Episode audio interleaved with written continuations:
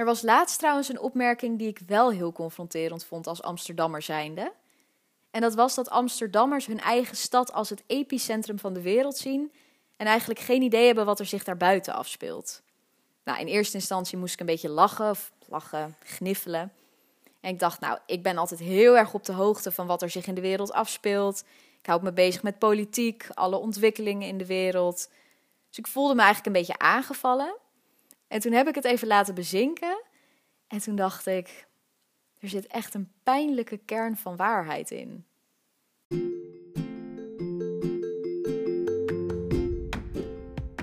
Hoi, ik ben Nikita en leuk dat je luistert naar de Junoia podcast.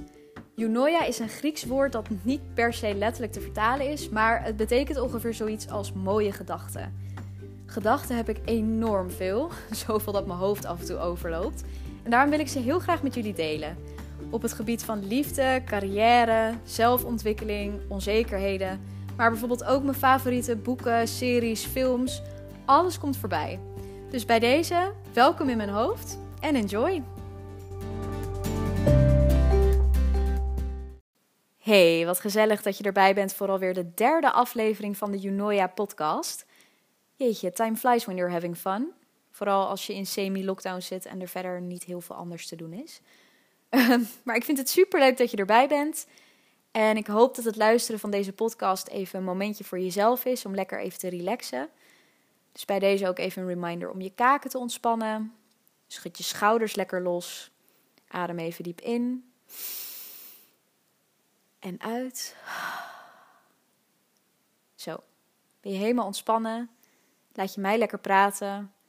Gewoon even een gratis mini-lesje mindfulness. Wat wil je nog meer? ik zat van de week thuis op de bank met mijn vriend. Iets wat tegenwoordig wat vaker gebeurt dan vroeger. En we waren een beetje herinneringen aan het ophalen. Want ik was helemaal naar boven, drie jaar teruggescrolld naar het begin van onze WhatsApp-gesprekken. Wij hebben elkaar leren kennen op Tinder. ja, ik was zo iemand. Ik kwam uit een hele vervelende relatie en ik was er helemaal klaar mee. Ik dacht, dit wil ik echt nooit meer. Dus wat doe ik? Ik download gewoon een dating app en ik ga de rest van mijn leven casual daten. Nooit meer nadenken over relaties of samenwonen. Uh, dat is iets anders gelopen dan gepland. Maar goed, dat is wellicht iets voor een volgende podcast. Maar het was heel leuk om die eerste gesprekken een beetje terug te lezen waar je het dan over hebt. We hadden via Tinder wel al een beetje kennis gemaakt, maar ik had altijd zoiets van: als het goed voelt en als het leuk is en er is een klik, dan wissel ik liever nummers uit. Dat voelt wat persoonlijker. Dus we kenden elkaar echt nog helemaal niet. Nou, de eerste vraag die gesteld werd was: hoe oud ben je? En hij vroeg aan mij: waar kom je vandaan? Dus ik zei Amsterdam. En ik wist dat hij ook in Amsterdam woonde. Dat had ik natuurlijk al lang in zijn profiel gezien. En toen vroeg hij: ja, nee, maar waar kom je vandaan? Dus ik zei: ja, ik ben geboren en getogen in Amsterdam. En het antwoord wat hij toen gaf, daar hebben we allebei smakelijk om gelachen. Ik misschien iets harder dan hij was: Oh jee, ik ben altijd heel erg onder de indruk van echte Amsterdammers. en behalve dat ik die opmerking gewoon heel grappig vond, zette het me ook wel aan het denken. Ik heb in mijn eerste podcast natuurlijk verteld dat ik twee jaar in Frankrijk gewoond heb. En daar merkte ik ook dat als ik vertelde dat ik uit Amsterdam kwam, dat daar heel heftig op gereageerd werd. Nu weet ik niet hoe serieus je dat moet nemen, want om heel eerlijk te zijn, overheerste daar het beeld dat wij nog met bossen vol tulpen op onze klompen over de wallen struinen en onderweg nog even zes jointjes opsteken. Um, maar ook in Nederland merk ik het bij collega's, als ik nieuwe mensen leer kennen, dat men over het algemeen best wel onder de indruk is als ik zeg ik kom uit Amsterdam. En dan al helemaal als ik vertel dat ik hier ben opgegroeid. Wat me daarbij vooral opvalt, is dat er heel veel vooroordelen zijn over het opgroeien in een grote stad als Amsterdam. Dus dat mensen toch zoiets hebben van ja, maar het is onverantwoord om kinderen op te voeden in een grote stad en dat is onveilig en ongezond. En wat me interessant leek was om de meest voorkomende vooroordelen onder elkaar te zetten en naar mijn ervaring te kijken welke kloppen en welke niet. Ik woon nu 28 min 2, dus 26 jaar in Amsterdam. En ik ben heel benieuwd welke ik als waarheid heb ervaren en welke ik complete onzin vind. Voordat ik daarmee begin, misschien wel leuk om een beetje achtergrond te vertellen. Ik zal jullie niet alle 28 jaar van mijn levensverhaal vertellen, want dan uh, zijn we nog wel even bezig. maar misschien wel leuk om een beetje te weten waar ik vandaan kom. Um, ik ben geboren in Amsterdam-West, in Nieuw-West, om precies te zijn in het Slotenvaartziekenhuis. En ik heb ook eigenlijk mijn hele leven in die buurt gewoond. Um, ik heb als baby eventjes in Slotenvaart gewoond. Vrij snel zijn mijn ouders toen naar Nieuw-Sloten verhuisd. Dat is daarnaast. En daar heb ik eigenlijk gewoond totdat ik naar Frankrijk verhuisde. Dat was ook het moment waarop ik uit huis ging. En toen ik terugkwam uit Frankrijk, ben ik op mezelf gaan wonen in Oud-West, in de Baarsjes. Dus mijn point of view is wel heel erg vanuit één stadsdeel. ik ben heel trouw gebleven aan Amsterdam-West. Uh, ik heb wel in Amsterdam-Oost gestudeerd. En uiteraard kom ik wel dagelijks in alle andere delen van de stad. Maar ik ben echt opgegroeid en mijn hart ligt echt in Amsterdam-West. Goed, that being said, laten we gewoon beginnen met de vooroordelen. En voor de eerste gaan we meteen heel ver terug in de tijd, namelijk naar mijn kindertijd. Het eerste vooroordeel luidt: stadskinderen spelen amper buiten. Nou, deze kan ik met volle overtuiging voor duizend procent ontkrachten. Dit is absoluut niet waar. Ik denk dat ik oprecht 80 tot 90 procent van mijn kindertijd buiten heb doorgebracht. En dat ik vaker ruzie had met mijn ouders omdat ik niet naar binnen wilde, dan dat ze mij niet naar buiten kregen. Zoals ik al vertelde, ik ben opgegroeid in Nieuw-Sloten. Fun fact: Nieuw-Sloten is ooit in de jaren 70, 80 gebouwd als Olympisch dorp. Nou, dat feestje is helaas niet doorgegaan, dus is het als woonwijk gaan fungeren. En in de tijd dat ik daar woonde, dus in de jaren 90, begin jaren 2000, woonden daar heel veel jonge gezinnen. Eigenlijk alleen maar. Onze hele straat bestond, denk ik, uit jonge gezinnen. Naast ons huis was ook een grasveldje waar je kon voetballen. Ik weet nog dat mijn broertje toen met zijn spiksplinternieuwe witte trainingspak een sliding maakte door een hondendrol. Dat was ook echt top. Um, aan de overkant van de straat waren twee enorme speeltuinen. En ja, om heel eerlijk te zijn, als dat er allemaal niet geweest was, was ik waarschijnlijk nog heel veel buiten geweest. Want ik had vroeger al heel veel fantasie. En ik was altijd bezig met dingen bedenken en clubjes oprichten. Ik weet nog dat we op een gegeven moment de buurtkinderen hadden we de Bubblegum Skaters Club. Dan gingen we met z'n allen skileren en graffiti zetten met stoepkrijt, want zo gangster waren we. En ik was altijd toneelstukjes aan het bedenken en musicals aan het maken. Dus ik vermaakte me altijd prima. Mijn broertje die was wat meer binnen, was meer een, een binnenkind. Maar ik denk niet dat dat te maken had met dat we in een stad woonden. Hij was gewoon van jongs af aan al heel erg geïnteresseerd in computers en gameboys en dat soort dingen. En als hij in een dorp had gewoond, was dat waarschijnlijk precies hetzelfde geweest. Dus deze kan ik echt met mijn hele ziel en zaligheid ontkennen. Dit is absoluut niet waar. Nou, ik ben blij dat ik die alvast de wereld uit heb kunnen helpen. En nu ik toch lekker op dreef ben, wil ik eigenlijk meteen doorgaan naar de volgende, want die ligt ongeveer in dezelfde lijn. Dat is namelijk dat je als kind in de grote stad niet alleen naar school of naar judo of voetbaltraining kan fietsen. Nou, ik denk dat dit heel erg plaatsafhankelijk is. Er zijn grote steden waarin dit het geval is, maar ook juist kleine dorpen waarbij je kilometers lang langs het weiland moet fietsen om bij de eerstvolgende school te komen. Uh, bij mij was dit niet het geval. Ik woonde in Nieuw-Sloten, maar ik zat op school in Badhoevedorp. Dus mijn basisschool was in een dorp. Ik heb eigenlijk een beetje de best of both worlds gehad toen ik opgroeide. En dat was ongeveer 15 minuten fietsen. Ik was denk ik 11 toen ik voor het eerst alleen naar school fietste. Dat was in groep 7 nadat ik mijn verkeersexamen heb gehaald. Maar er waren ook kinderen uit mijn klas die veel jonger waren, die veel verder weg woonden en die wel al gewoon alleen naar school fietsten. Ik denk dat dit niet zozeer te maken heeft met stad of dorp, maar heel erg met opvoeding. Dus heeft je kind al verantwoordelijkheidsgevoel? Voel jij je er fijn bij? Voelen de kinderen zich er fijn bij? Mijn ouders waren best wel streng en die vonden het ook heel fijn om mij met de auto bijvoorbeeld naar dansles te brengen. Ik zat vier, vijf keer in de week op dansles. Daar gingen we altijd met de auto heen. Maar ik denk dat dat voor iedereen anders is en dat hier ook niet per se een goed of fout is. Ik heb zelf nu nog geen kinderen en ik kan me er ook nog niet heel veel bij voorstellen of ik dat heel prettig zou vinden. Maar ik denk dat het ook heel erg afhangt van je kind en waar hij of zij aan toe is, wat je met ze bespreekt. Dus wat dat betreft denk ik dat hier niet een eenduidig antwoord op te geven is, ook niet vanuit mij. Kijk, persoonlijk ben ik gewoon heel veel op de fiets weg geweest. Zeker vanaf de middelbare school. Ik ging overal op de fiets naartoe.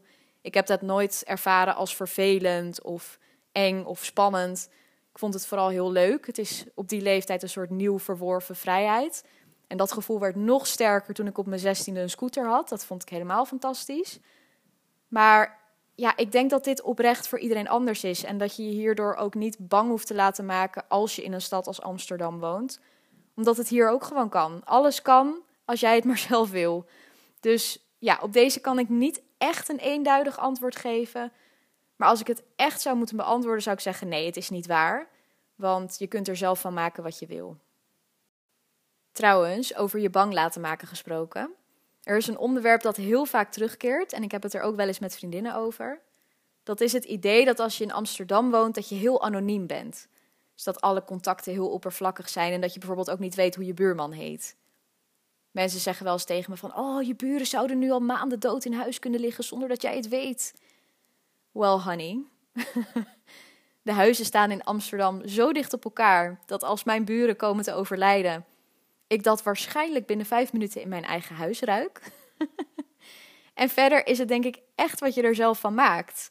Het is wel waar dat je in een grote stad vaak wat sneller, ja, wat anoniemer kunt leven dan in een klein dorp. Je hebt in dorpen toch vaak echt een gemeenschap, een community waarin iedereen elkaar kent. Veel sociale controle, iedereen past een beetje op elkaar. Nou lijkt mij dat persoonlijk ook best wel intimiderend. Dat je weet dat je geen scheet kan laten zonder dat iedereen dat weet en iedereen daarover praat. In een grote stad heb je dat minder. Maar dat hoeft niet per se te betekenen dat je ook niet weet hoe je buurman heet. Ik denk dat dat helemaal ligt aan hoe sociaal je zelf bent, hoe geïnteresseerd je bent in anderen.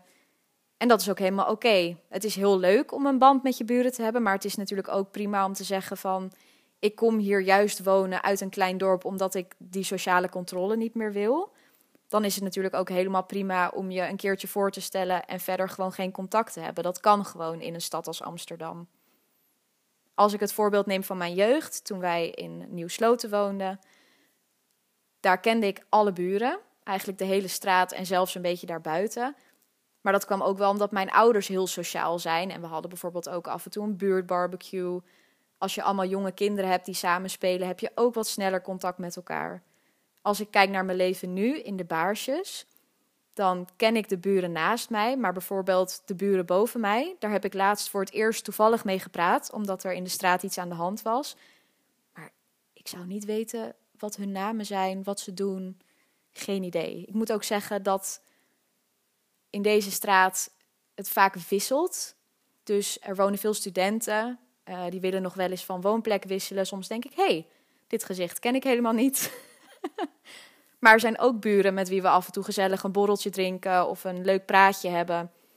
Dus wat dat betreft, ja, je kan heel anoniem wonen in Amsterdam. En soms vind ik dat ook super fijn.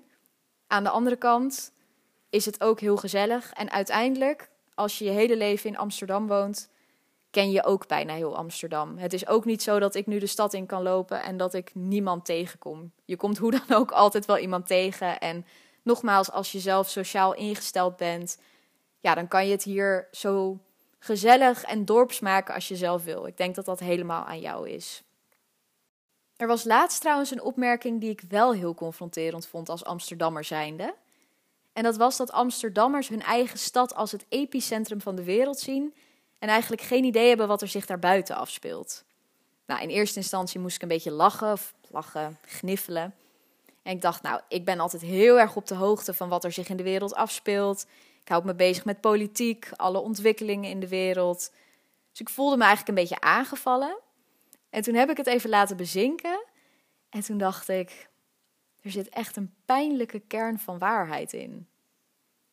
En het beste voorbeeld wat ik kan geven is denk ik dat ik stage moest lopen in het tweede jaar van mijn studie. Ik heb media, informatie en communicatie gestudeerd, net als ongeveer driekwart van de wereldbevolking, um, in Amsterdam. En ik moest op een gegeven moment zes weken stage lopen. Nou, ik weet niet of iemand dat wel eens heeft moeten doen. Geen één bedrijf is daar blij mee. Nou, ik was helemaal enthousiast. Ik had als droom om bij een mode- of lifestyle tijdschrift te werken. Dus ik ben als een gek gaan solliciteren. Maar niemand wilde me voor zes weken hebben. Dat is gewoon voor een bedrijf te kort om je in te werken en grof gezegd om iets aan je te hebben. Dus ik heb heel veel gesolliciteerd, heel, heel veel. Ben begonnen bij alle bekende bladen, toen naar de iets minder bekende bladen. En op een gegeven moment dacht ik, ja, ik weet echt niet meer waar ik het zoeken moet. Dus ik ben gewoon naar de Bruna gegaan. Ik heb alle bladen die er leuk uitzagen, maar die ik niet kende, gepakt en ben daar gaan solliciteren. Tijdens het solliciteren ben ik er gewoon vanuit gegaan dat al die redacties in Amsterdam zaten. Ik was dat zo gewend, alles wat ook maar een beetje belangrijk was, in mijn ogen, speelde zich af in Amsterdam. Dus ik heb op een gegeven moment gesolliciteerd. Zij reageerde heel enthousiast. Ik kreeg meteen een mailtje terug van: Nou, kom uh, morgen maar langs, kom op gesprek. En de redactie zat in Delft. Tweeënhalf uur met het openbaar vervoer, van deur tot deur. Uiteindelijk heb ik het wel gedaan. Het was een hartstikke leuke stage. En voor zes weken was die 2,5 uur. Nou, prima te doen wil ik niet zeggen, maar het, het was te doen. Maar ik was er zo van uitgegaan dat elke redactie van elk blad in Amsterdam zat, dat het niet eens in me op was gekomen dat er ook een mogelijkheid was dat het ergens anders zou kunnen zijn. Laat staan op 2,5 uur reizen van mijn huis. Nou lijkt dit misschien een beetje een stom klein voorbeeld, maar om aan te geven dat als je in Amsterdam woont, je wel heel erg verwend bent. Je gaat er eigenlijk vanuit dat alle grote activiteiten, alles wat met studie te maken heeft, wat met werk te maken heeft, maar ook bijvoorbeeld concerten, feestjes, Koningsdag, ik noem maar wat, vroeger voetbal op het Museumplein, alles speelt zich af in Amsterdam. En als dat niet zo is, dan betrap ik mezelf er in ieder geval op dat ik best wel schrik en dat ik even denk: oh, huh, maar waarom is het niet in Amsterdam? Dus wat dat betreft moet ik heel eerlijk zijn en over dit vooroordeel wel zeggen dat er ergens wel, nogmaals, hij is heel pijnlijk, maar dat er wel een kern van waarheid in zit. Zeker. Nu wil ik daar wel meteen even iets bij zeggen, want bij dit vooroordeel hoort vaak ook het idee dat Amsterdammers neerkijken op iedereen die buiten de ring woont. Nou denk ik sowieso dat het echte Amsterdam en de ring, dat dat niet eens meer bestaat. Als je nagaat dat Zandvoort al geadverteerd wordt als de Beach of Amsterdam, ja, op wie zouden we dan nog neer moeten kijken?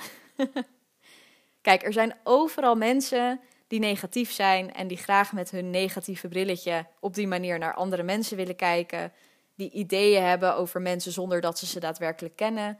Die vind je overal. Die vind je ook in Groningen, ook in Lutjebroek. Wat ik juist het mooie vind aan Amsterdam, en dat is een van de grootste redenen waarom ik hier zo graag woon, is juist dat iedereen hier welkom is. Amsterdam is een smeltkroes van allerlei culturen en mensen. Er komen niet alleen mensen vanuit alle hoeken in Nederland, maar vanuit de hele wereld, omdat ze zich hier gewoon heel erg welkom voelen. Als je alleen al kijkt naar de diversiteit in winkels en in restaurants, dan zie je gewoon dat dit een plek is waar alle culturen ruimte krijgen om te zijn wie ze zijn. En dat is juist een van de mooiste eigenschappen van Amsterdam. Dus om dan heel erg neer te gaan kijken op iemand die net buiten de ring woont. Ja, ik zie daar de voordelen en het nut niet van in. Nogmaals, er zullen vast mensen zijn die dit wel doen. Er zullen ook mensen van buiten Amsterdam zijn die heel erg neerkijken op Amsterdammers. Dat hou je altijd. Maar ik denk als algemeen idee dat dit echt absoluut niet waar is. Wat ik ook altijd zo hilarisch vind, is als mensen zeggen: ja, Amsterdammers die zijn heel zelfverzekerd, bijna arrogant. En die zullen nooit ergens omheen draaien, die zeggen precies waar het op staat. En een echte Amsterdammer die is heel recht voor zijn raap. En dan het liefst nog met zo'n accent dat je gewoon zeker weet van dit is wat je krijgt en niks anders.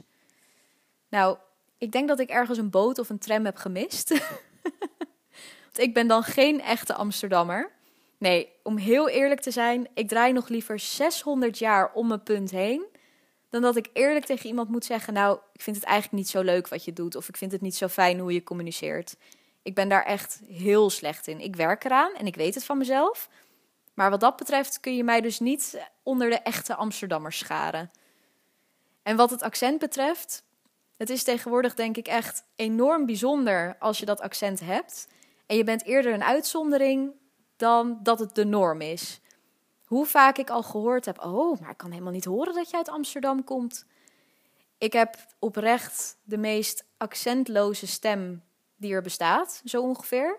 Ik praat extreem netjes. en ik moet ook zeggen dat ik niemand in mijn omgeving ken die echt per se het Amsterdamse of het is eigenlijk het Jordaanese accent heeft. Ja, mijn opa en oma nog een klein beetje. En het grappige is, de mensen die ik ken die wel een licht accent hebben, die komen helemaal niet uit Amsterdam. dus dat is ook een mythe die ik helaas moet doorbreken. Ik zou het wel heel leuk vinden hoor, als we allemaal nog zo zouden praten. Het heeft altijd wel iets heel gezelligs en iets heel volks. Maar helaas ehm, heb ik eerder een stem alsof ik uit het gooi kom dan eh, uit Amsterdam. Ik kan het wel heel goed. Ik doe altijd uh, een goede vriendin van mij die woont in België. En die heeft dan af en toe heimwee naar Nederland. En dan heb ik het personage Tante Truus. En dan stuur ik er eh, filmpjes of voice notes in mijn beste Amsterdamse accent. Ik zal het jullie niet aandoen om dat nu uh, nog minutenlang na te gaan doen. Maar dan kan ik het wel. Maar in het dagelijks leven en als ik in meetings zit voor mijn werk en als ik met mensen praat, dan uh, is het gewoon dit. Helaas zonder Amsterdams accent. Nou, dan ben ik alweer aangekomen bij het laatste vooroordeel wat ik met jullie wil delen. Het is een hele mooie. Ik denk ook dat hij bedacht is door een Amsterdammer. maar ik vond hem te mooi om hem erbuiten te laten. En het laatste vooroordeel is: als je ooit in Amsterdam gewoond hebt, wil je nooit meer anders. Zeg nooit nooit. Dat is een van mijn favoriete levensmotto's. Maar ik moet heel eerlijk zeggen: de twee jaar dat ik in het buitenland gewoond heb, waren fantastisch. Maar ik verlangde wel heel erg terug naar Amsterdam. Kijk, begrijp me niet verkeerd. Ik heb mijn hele leven ervan gedroomd om in Parijs te wonen. Dus het was echt een droom die uitkwam voor mij. Ik heb me daar enorm vermaakt. Ik denk dat het voor iedereen en voor je ontwikkeling gewoon heel goed is om op een gegeven moment uit je vertrouwde omgeving weg te gaan. Kennis te maken met nieuwe culturen, nieuwe mensen, een nieuwe taal leren. Dat heeft ook echt mijn wereld enorm vergroot en mijn horizon verbreed. Maar na twee jaar ging ik wel terug met een reden. En een van die redenen was dat ik Amsterdam gewoon heel erg miste. Ik was er heel erg gewend aan geraakt. Ik ben er natuurlijk opgegroeid. Ik woonde er mijn hele leven al. Dus ik zag het altijd een beetje als een vanzelfsprekendheid. Dat is toch ook weer een beetje die Amsterdamse arrogantie, denk ik. maar als je dan in een ander land woont en je praat met mensen die er nog nooit geweest zijn en die er heel graag naartoe willen, dan ga je je eigen stad toch ook weer in een ander daglicht zien. En ineens dacht ik weer: oh ja, het paleis op de Dam is eigenlijk echt heel erg mooi. En wat zijn de grachten eigenlijk bijzonder? S'avonds met alle lichtjes. En begrijp me niet verkeerd, Parijs is ook prachtig en het is nog steeds een van mijn favoriete steden op de hele wereld. En als iemand nu tegen mij zegt: ik heb een one-way ticket, dan stap ik direct in de Thalys met mijn mondkapje op.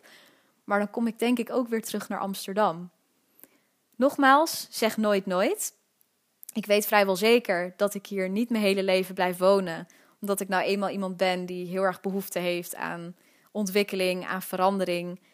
Ik heb af en toe gewoon even het gevoel van: oh, ik moet even een nieuwe omgeving om me heen hebben. En ik moet even een nieuwe start maken. Dat werkt voor mij altijd heel erg motiverend.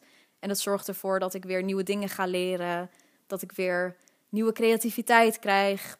Nou ja, in ieder geval dat ik dus gewoon weer nieuwe energie om me heen heb. Maar Amsterdam zal altijd een hele speciale plek hebben in mijn hart. En ik zal er altijd naar terugkeren. Of dat nou om te wonen is of gewoon om langs te gaan. Amsterdam zal altijd heel erg bijzonder blijven voor mij.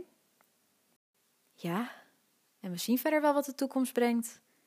En dat is denk ik ook wat ik iedereen mee wil geven. Doe gewoon lekker waar je zin in hebt. Als jij een Amsterdammer bent en je hebt stiekem al een tijdje het gevoel van... het is me te veel, te druk, te overwhelming, want dat kan Amsterdam echt zijn. Ja, ga eens op onderzoek uit en kijk waar je behoefte aan hebt. Je hoeft echt niet van Amsterdam meteen naar een heel klein dorp te verhuizen. Er zijn genoeg steden in Nederland die net wat kleiner zijn, maar waardoor je wel wat meer ademruimte hebt. Zonder dat je zeg maar het gevoel hebt dat je tussen de koeien in het weiland moet gaan wonen. en andersom, als jij niet uit Amsterdam komt, maar hier heel graag wil komen wonen en je enorm hebt laten afschrikken door alle vooroordelen, ongezelligheid, anonimiteit, kan ik alleen maar zeggen: is allemaal niet waar. Het is hartstikke gezellig. je moet alleen voldoende poen meenemen. Dat is wel zo. Wonen in Amsterdam is wel echt duur. Maar Het is het helemaal waard. Ik wil jullie weer heel erg bedanken voor het luisteren. Ik heb ook nog even goed nieuws, want de Junoia podcast is inmiddels beschikbaar op bijna alle mogelijke platformen. Het heeft me even wat bloed, zweet en tranen gekost, maar het is gelukt. Zoals je deze aflevering nou leuk vond, zou ik het fantastisch vinden als je even een review achterlaat op het platform waar jij de podcast op luistert. En mocht je nou nog vragen, suggesties, opmerkingen hebben, kun je me altijd contacten via social media. Tot de volgende keer. Joejoe!